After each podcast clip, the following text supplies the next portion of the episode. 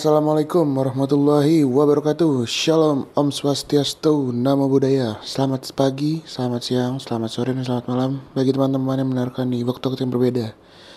Hari ini gue siaran sendiri nih. Iwan udah mulai Oh udah mulai sih. Dia udah cabut kemarin ke Medan Udah udah mudik.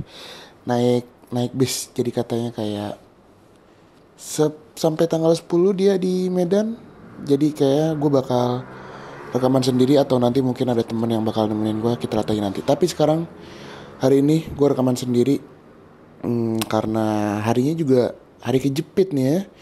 Jadi kan sebenarnya tuh kemarin tanggal 30 tuh libur. Oh ya karena liburan nih gue mau ngucapin dulu selamat kenaikan selamat hari kenaikan Isa masih bagi teman-teman yang merayakan. Dan harinya sih kurang asik ya hari Kamis men. Jadi Jumatnya masih libur yang mungkin ada teman-teman yang udah cuti jadi tapi masih ada beberapa teman gue juga yang yang masih masuk uh, harus kerja. Ya nggak apa-apa daripada nganggur mendingan kerja ya.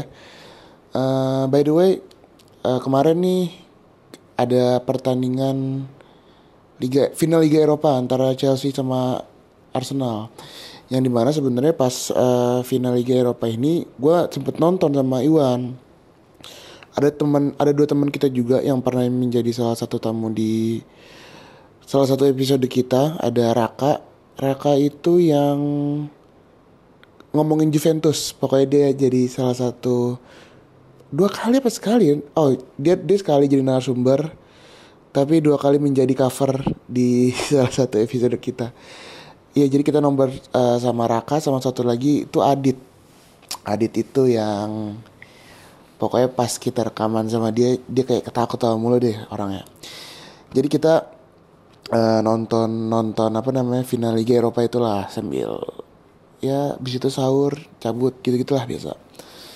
Yang di mana Oke langsung aja gue mau ngebahas pertandingan itu. Uh, Pertandingannya sih kalau kita lihat dari babak pertama Seperti babak final pada umumnya ya Kayak nyerang-nyerangnya masih malu Kayak Chelsea juga aduh gimana ya kalau bilang juga kayak nggak ada serangan-serangan yang berarti kayak ya masih ngedikte permainan lawan sih kalau menurut gue dan uh, Chelsea sama Arsenal juga nggak berani terlalu terbuka main ya kalau menurut menurut gue ya.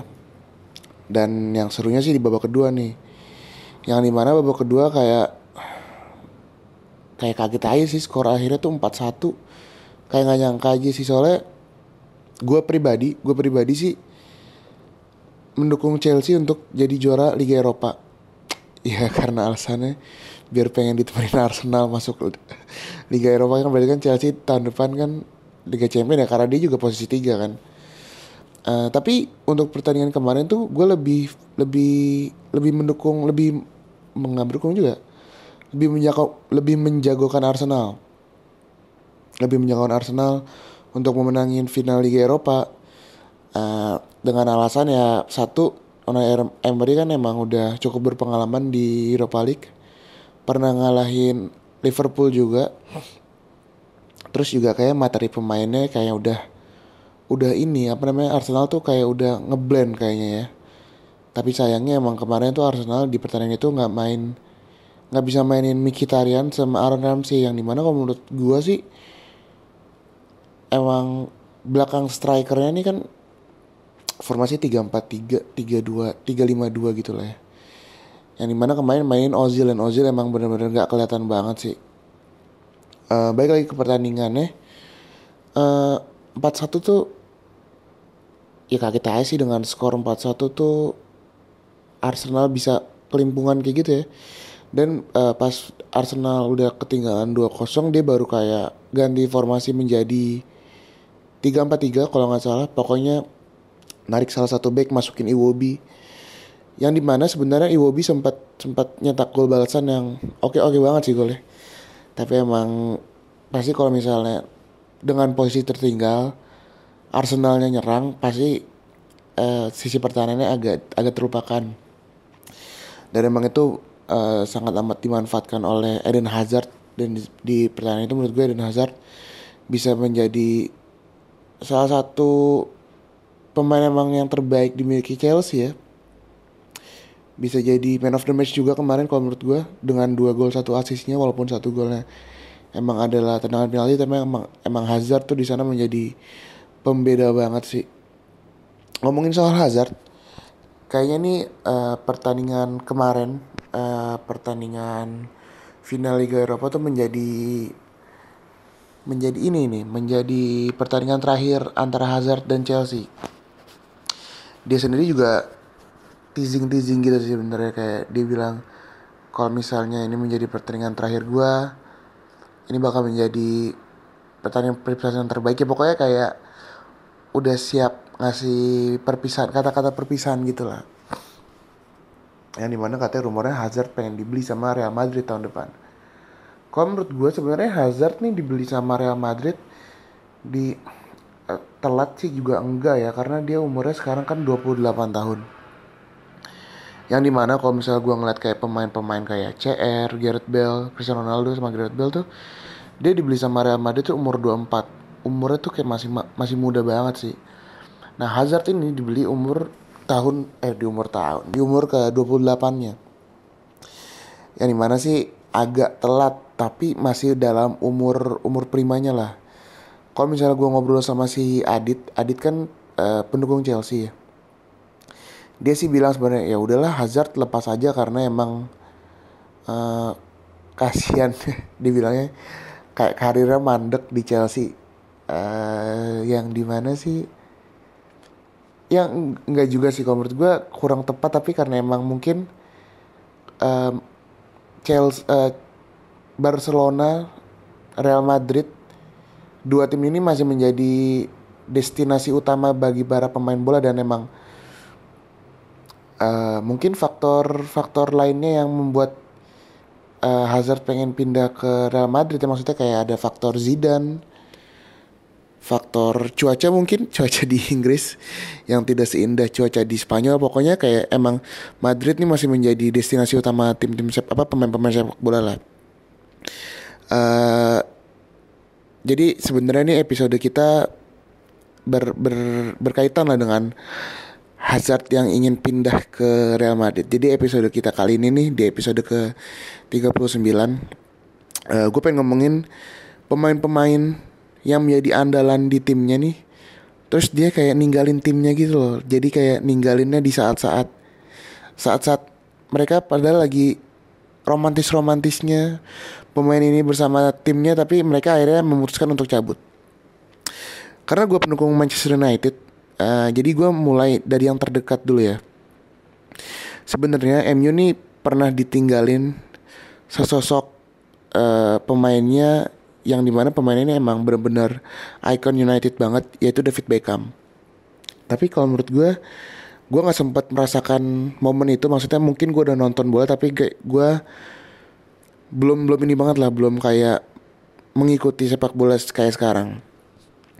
Yang di mana kalau menurut gue MU ini sempat ditinggalin sama Cristiano Ronaldo dan itu tuh kayak bener-bener kayak gue ngerasa kayak wah gila main ditinggalin sama uh, pemain andalan yang bener-bener emang. Di saat itu tuh Ronaldo andalan Ferguson banget ya bisa dilihat dari cara mainnya walaupun emang uh, United mainnya dengan formasi 4-4-2 4-3-3 ada striker entah itu pada saat itu Tevez atau Rooney tapi emang uh, formasi dan cara bermainnya tuh emang nge-supply Ronaldo banget. Terbukti di tahun 2007-2008 Ronaldo jadi top skor United dengan 42 gol. Ya ditinggalin CR sih sebenarnya sedih ya apalagi emang dia pada saat di United emang benar-benar top of the world banget.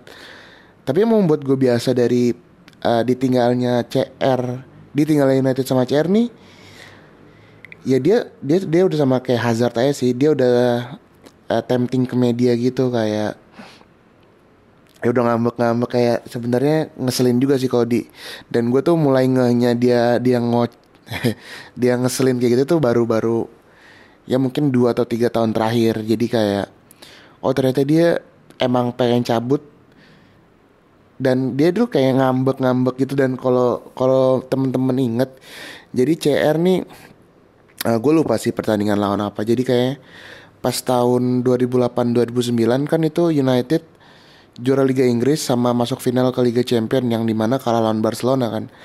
Nah di situ tuh CR lagi adu top adu top skor sama Anelka kalau nggak gue salah. Yang di mana dia kayak di pertandingan terakhir dia diganti, terus dia kayak ngambek gitu men dan emang udah kelihatan banget dia pengen ya udah nggak nggak ya apa ya kalau bahasa Indonesia udah nggak udah nggak nyaman mungkin dan emang emang dia emang pengen main di ini kan di uh, Real Madrid banget. uh, kalau ngomongin soal United, gue ada satu lagi sih pemain yang di mana dia pindah nih pas lagi emang oke okay banget. Uh, mungkin uh, nama ini kurang familiar, bukan kurang familiar ya, kurang menjadi idola di pendukung-pendukung United. Uh, dan pemain ini adalah Carlos Tevez.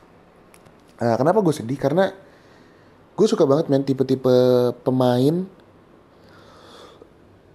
khususnya striker ya uh, striker kayak uh, Tevez Rooney yang di mana dia nyetak gol oke okay, tapi dia tuh track backnya juga enak suka, apa semangat bukan semangat dia track backnya tuh sangat amat eh, pokoknya dia tim oriented lah. Kalau misalnya dia lagi diserang di counter dia juga suka track back. Yang di mana kan dia striker. Mungkin itu nggak menjadi salah satu tugas utamanya mereka tapi gue suka banget uh, dengan work rate-nya Tevez. Dengan uh, kombinasi dia sama Rooney itu emang aduh gue enak banget sih. Yang di mana sebenarnya tipe-tipe Tevez sama Rooney ini sama. Dia yang ngejemput bola gitu dengan badan yang kecil-kecil gitu kan nggak kayak target man. Tapi dia bisa bisa complement each other dan dia bisa nge ngebuat Ronaldo pada saat itu tuh kayak menjadi poros utamanya. Yang di mana abis itu Tevez pindahnya ke City di gue nggak ngerti sih sampai sekarang. Uh, katanya tuh uh, Tevez juga di United di loan. Yang di mana tapi loannya tuh bukan dari West Ham kan dia sebelum di West Ham dan kalau di ngeliat tuh Tevez juga dibeli dari City ke United itu bukan belinya bukan langsung katanya sih ada ada agen kalau nggak salah Kia Bacian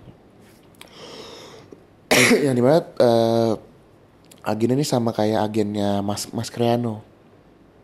Jadi katanya dulu kalau misalnya Tevez sama Mas Kreano mau main di Eropa, katanya harus main di di tim kecil yang itu West Ham. Gue gue kurang ngerti sih kurang kurang kurang tahu lebih dalam itu ya. Pokoknya ya gue dan dan jujur kalau gue pribadi lebih sedih ditinggal Tevez sih daripada Ronaldo karena emang duetnya sama Rooney oke okay banget. Tapi gue gue juga uh, masuk akal sih Tevez uh, pindah dari United ke City karena pada saat itu ada Berbatov yang di mana Berbatov nih Ferguson suka banget kan katanya kan dia tipe-tipe Cantona gitu yang ngedelay permainan. Maksudnya emang ya pokoknya si si uh, uh, Ferguson nih beli Berbatov karena dia pengen memberi di dimensi yang beda ke penyerangan United. Karena United kan mungkin pada saat Rooney, Tevez, Ronaldo ini fast, fast pace banget kan bener-bener mainnya cepet. Tapi giliran ada Berbatov lebih kalem lebih enak mainnya emang. Dan Berbatov kan tipe-tipe pemain yang elegan. Ngomongin United selain ada pemain-pemain yang cabut pada saat mereka di top top permainannya ada juga sebenarnya ini salah merupakan pemain favorit gue yang di mana dia legend juga di United tapi dia pindahnya nih di saat karir dia udah meredup yang di mana gue sayang banget dia tidak menyelesaikan karir di Manchester United. Dan mungkin teman-teman juga udah bisa nebak pemainnya yaitu uh, Wayne Rooney uh, sedih aja sih sebenarnya. Karena karena gue tuh sebagai fans United ngelihat pemain United main sampai tua tuh emang patokannya dua sih ya. Giggs sama Rooney. Kok salah sih? Giggs sama Scholes. Jadi kayak gue gua gua gua kira tuh Rooney bakal menghabiskan karirnya di United. Yang di mana dia pindah tuh umurnya masih 32 kayak aduh 32 tuh Giggs sama Scholes masih masih sering keluar masuk uh, line up United gitu loh ya gue sedih aja si Rooney ini emang bisa dibilang pemain yang gue gua gua tumbuh bersama Wayne Rooney maksudnya dari gue main FIFA 2005 sampai FIFA berapa gue juga di United tuh ada Rooney dan dia emang jago banget sih. Yang di mana sih uh, Rooney ini emang pas zamannya Mourinho masuk dia jadi jadi problem sih di United. saat itu kan United beli Ibra yang di mana Ibra main sebagai striker. Uh, formasinya Mourinho waktu itu 4-2-3-1 di mana Rooney ber bermain di belakangnya Ibra. Yang nggak nggak nggak nggak nggak ini sih gue ngeliatnya. Rooney dengan umurnya udah memasuki usia senja dan Ibra juga udah tua banget. Dan mainnya nih Rooney sama Ibra nih sama ngejemput bola. Bukan tipe-tipe yang kayak Rashford atau Lukaku yang nyari celah gitu ya mungkin bisa tapi tidak tidak tidak spesialisnya lah yang di mana emang pada awal-awal Mourinho di mau, mau di United Rooney ini masih sering main di belakang Ibra tapi pada kelamaan pada masa sering berjalannya waktu Mourinho lebih memilih main kayak Mata atau Mkhitaryan sih lebih tepatnya.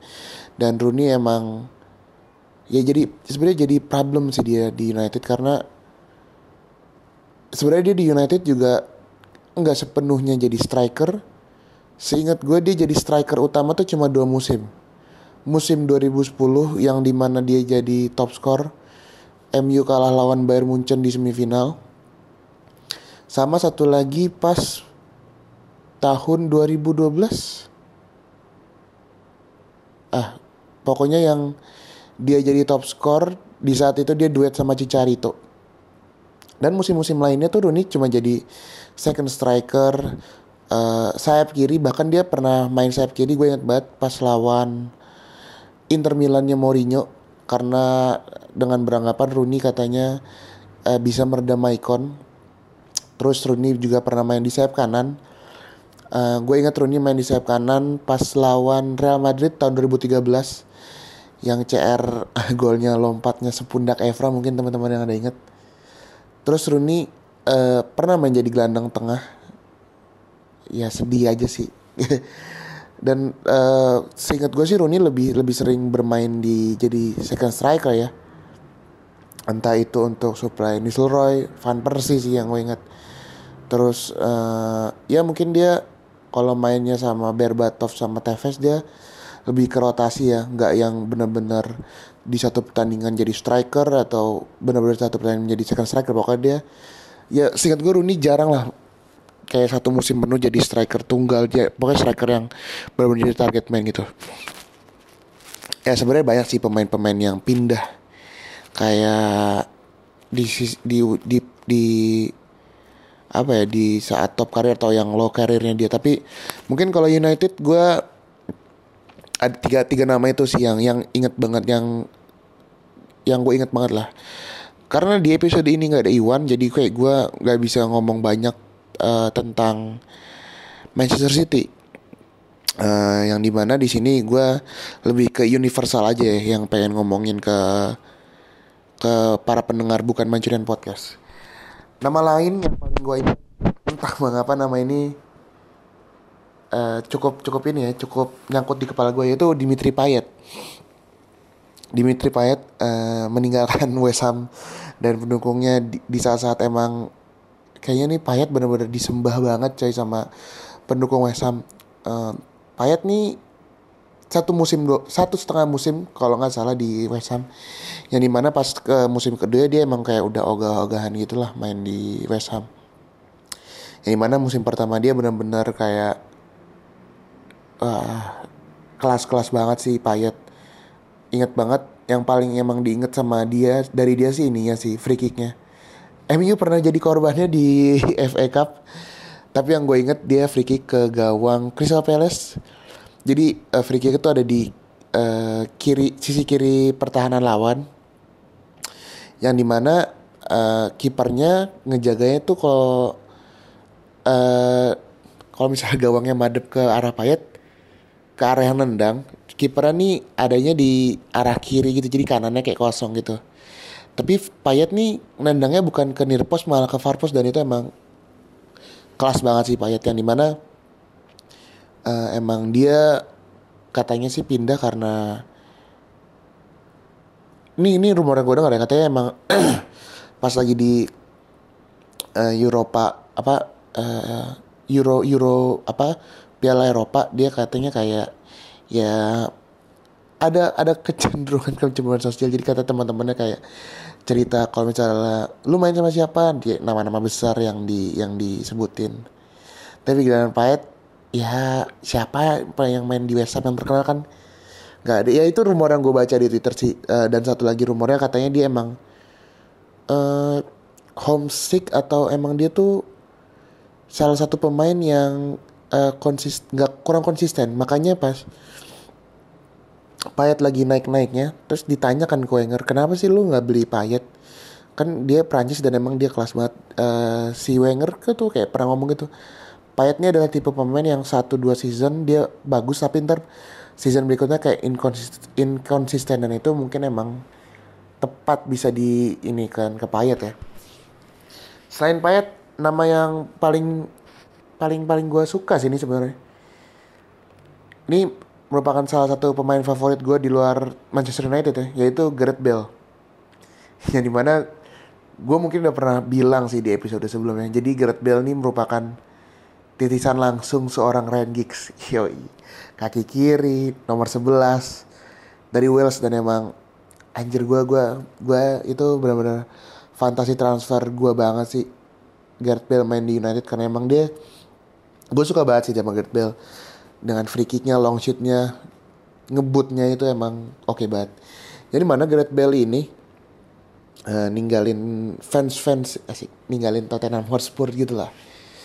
Uh, padahal Gareth Bale ini ya mungkin emang uh, udah kelihatan ya bakat-bakat ini tapi dia emang bener-bener bener-bener keluar sebagai superstar tuh pas zamannya FAB dan FAB ini bener-bener manfaatin Gareth Bale banget yang di mana sebenarnya pas pelatih Tottenham Hotspur masih Harry Redknapp, Gareth Bale main di sayap kiri, sayap kanannya Aaron Lennon, belakang strikernya si Van Vaart.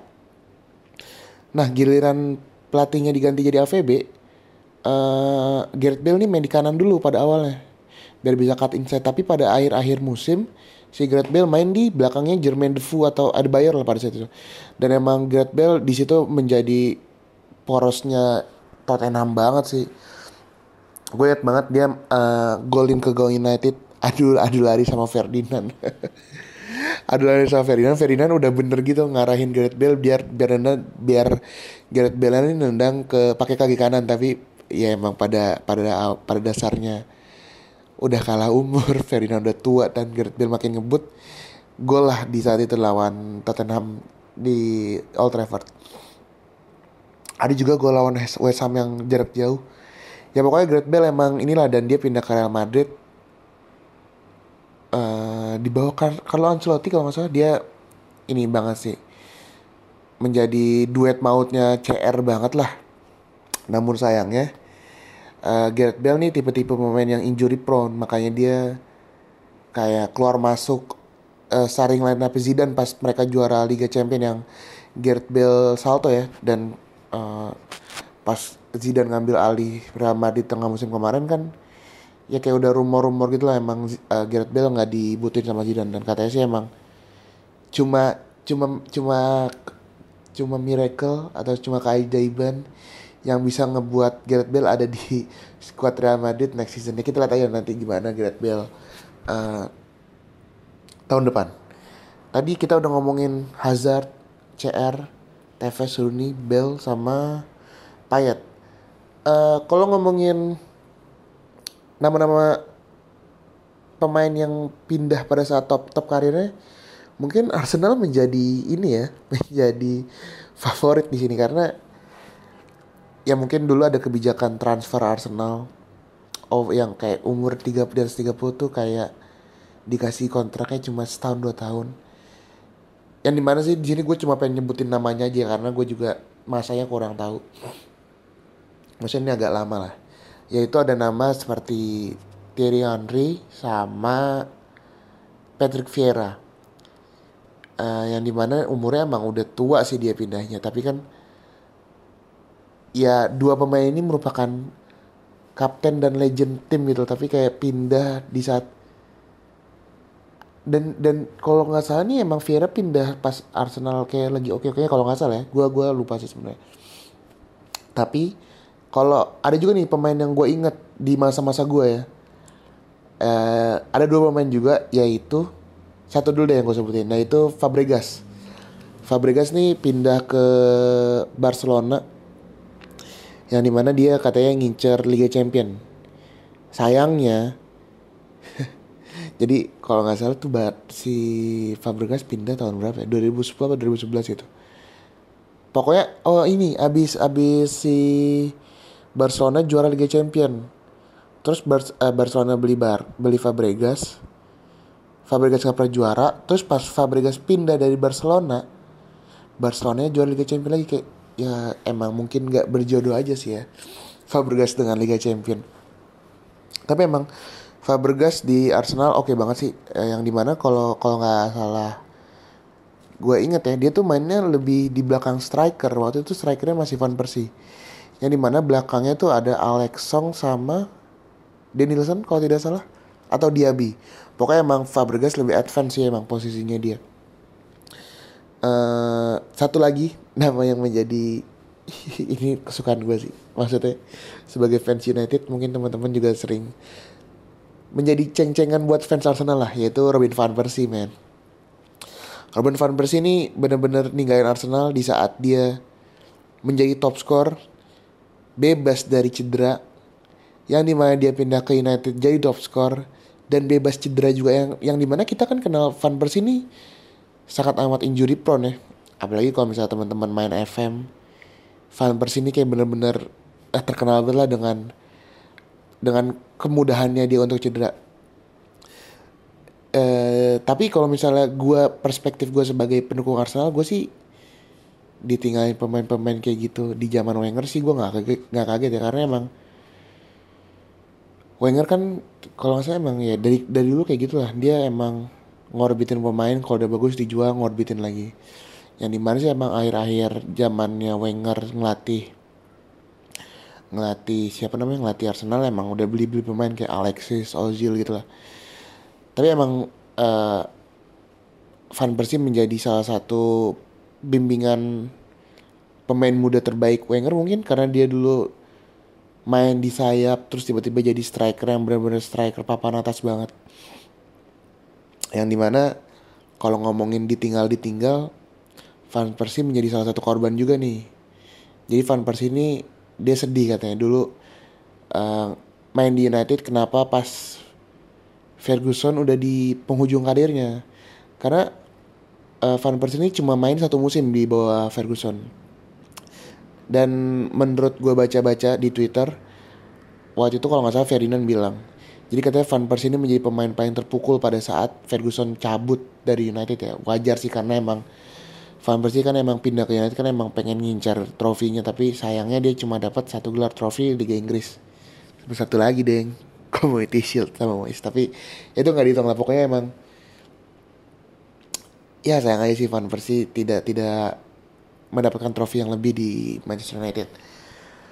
Kalau ngomongin uh, tim-tim lain, mungkin nggak nggak terlalu banyak yang gue bahas ya uh, untuk episode kali ini karena nggak ada teman juga gue nggak ada Iwan. Yang gue inget yaitu dari Liverpool sih, Suarez men. Suarez ini bener-bener Wah itu menjadi salah satu duet terbaik Liga Inggris pada zamannya ya 2013-2014 dengan Sturridge yang di mana Suarez emang kelas banget ya ya gue mengakui itulah walaupun emang dia negatifnya banyak ya. Entah itu rasis dan unsport aduh aduh pengen ngomong bahasa Inggris takut itu salah. Pokoknya dia kur, dikenal kurang baik dengan sportsmanshipnya karena suka menggigit dan lain-lainnya lah ya. Tapi emang gue akuin dia emang kualitasnya bagus banget sih. Uh, work rate juga oke. Okay. dan dia tuh gue inget banget awal-awal dia di di Barcelona dia kayak mau lah untuk main di sayap kanan karena waktu itu Messi masih main di striker kan. Ya di mana pada saat itu sayang aja sih sebenarnya Suarez ninggalin Liverpool karena Liverpool hampir juara juga walaupun pada akhir-akhirnya disalip oleh Manchester, Manchester City. Coba Suarez bertahan satu tahun ya. Ya tapi dia pindah juga langsung treble winner sih sama sama Barcelona kalau nggak salah winner ya. Ya mungkin emang Liverpool ya ya gimana gue ya gue bukannya mau ngejelek-jelek Liverpool tapi emang mungkin Liverpool pada saat itu kurang kurang menjadi jawaban karir seorang Suarez lah. Jadi dia akhirnya memutuskan untuk pindah ke Barcelona dan emang menjadi salah satu yang tepat ya. Kalau ngomongin Liverpool gue juga pengen ngomongin satu striker lagi nih yang di mana striker ini semenjak pindah dari Liverpool menjadi bahan candaan tim-tim Liga Inggris yaitu Fernando Torres karena kalau kita ingat Torres ini menjadi striker yang gila juga di Liverpool ya sama Rafael Benitez. Saya ya padahal Liverpool kayak punya striker-striker bagus, Owen, Torres, Suarez. Sekarang ada Saleh, oke kita nggak tahu dia kita tahu dia bukan striker murni tapi mungkin belum berjodoh lah mereka sama Liga Inggris ya. Yang di mana Torres semenjak pindah ke Liverpool kayak bener-bener gak ngerti sih itu apa yang membuat dia bener-bener kualitas orang Torres itu bener-bener gak kelihatan sih. Heran aja. Yang di mana walaupun emang dia nggak nyetak gol banyak tapi Torres dapat trofi Liga Champion. Ya ya mungkin itulah yang diincar sama Torres ya. Dia dapat trofi Liga Champion gue lupa sih dia pernah dapat trofi Liga Inggris atau enggak. Dia juga pernah dapat trofi Europa League. Ya ya mungkin emang harus ini ya lu mau jadi soalnya uh, Torres ini sama kayak Rooney dia tipe-tipenya. Rooney kalau misalnya dia jadi top score di United United tuh nggak bakal jadi juara. Tahun 2010 pas dia jadi top score yang juara Chelsea. Tahun 2012 dia top di United yang jadi juara City pas dia nggak jadi top score United juara ya mungkin emang ada pengorbanan yang harus di diberikan oleh pemain-pemain kayak Torres sama Rooney ini ya. Ya kayaknya itu aja nih untuk episode kali ini bukan mancunian podcast ngomongin pemain-pemain yang meninggalkan klubnya di saat-saat indah asik. Judulnya kayaknya itu itu aja asik tuh. Gak tahu sih ntar kita lihat aja apa judulnya. Uh, ya udah itu aja untuk bukan mancunian podcast episode kali ini. Kalau dari gue sih pesannya satu lah biasa. Jangan buang sampah sembarangan. Uh, Aditya Mirza mengundurkan diri dari Bintaro. Wassalamualaikum warahmatullahi wabarakatuh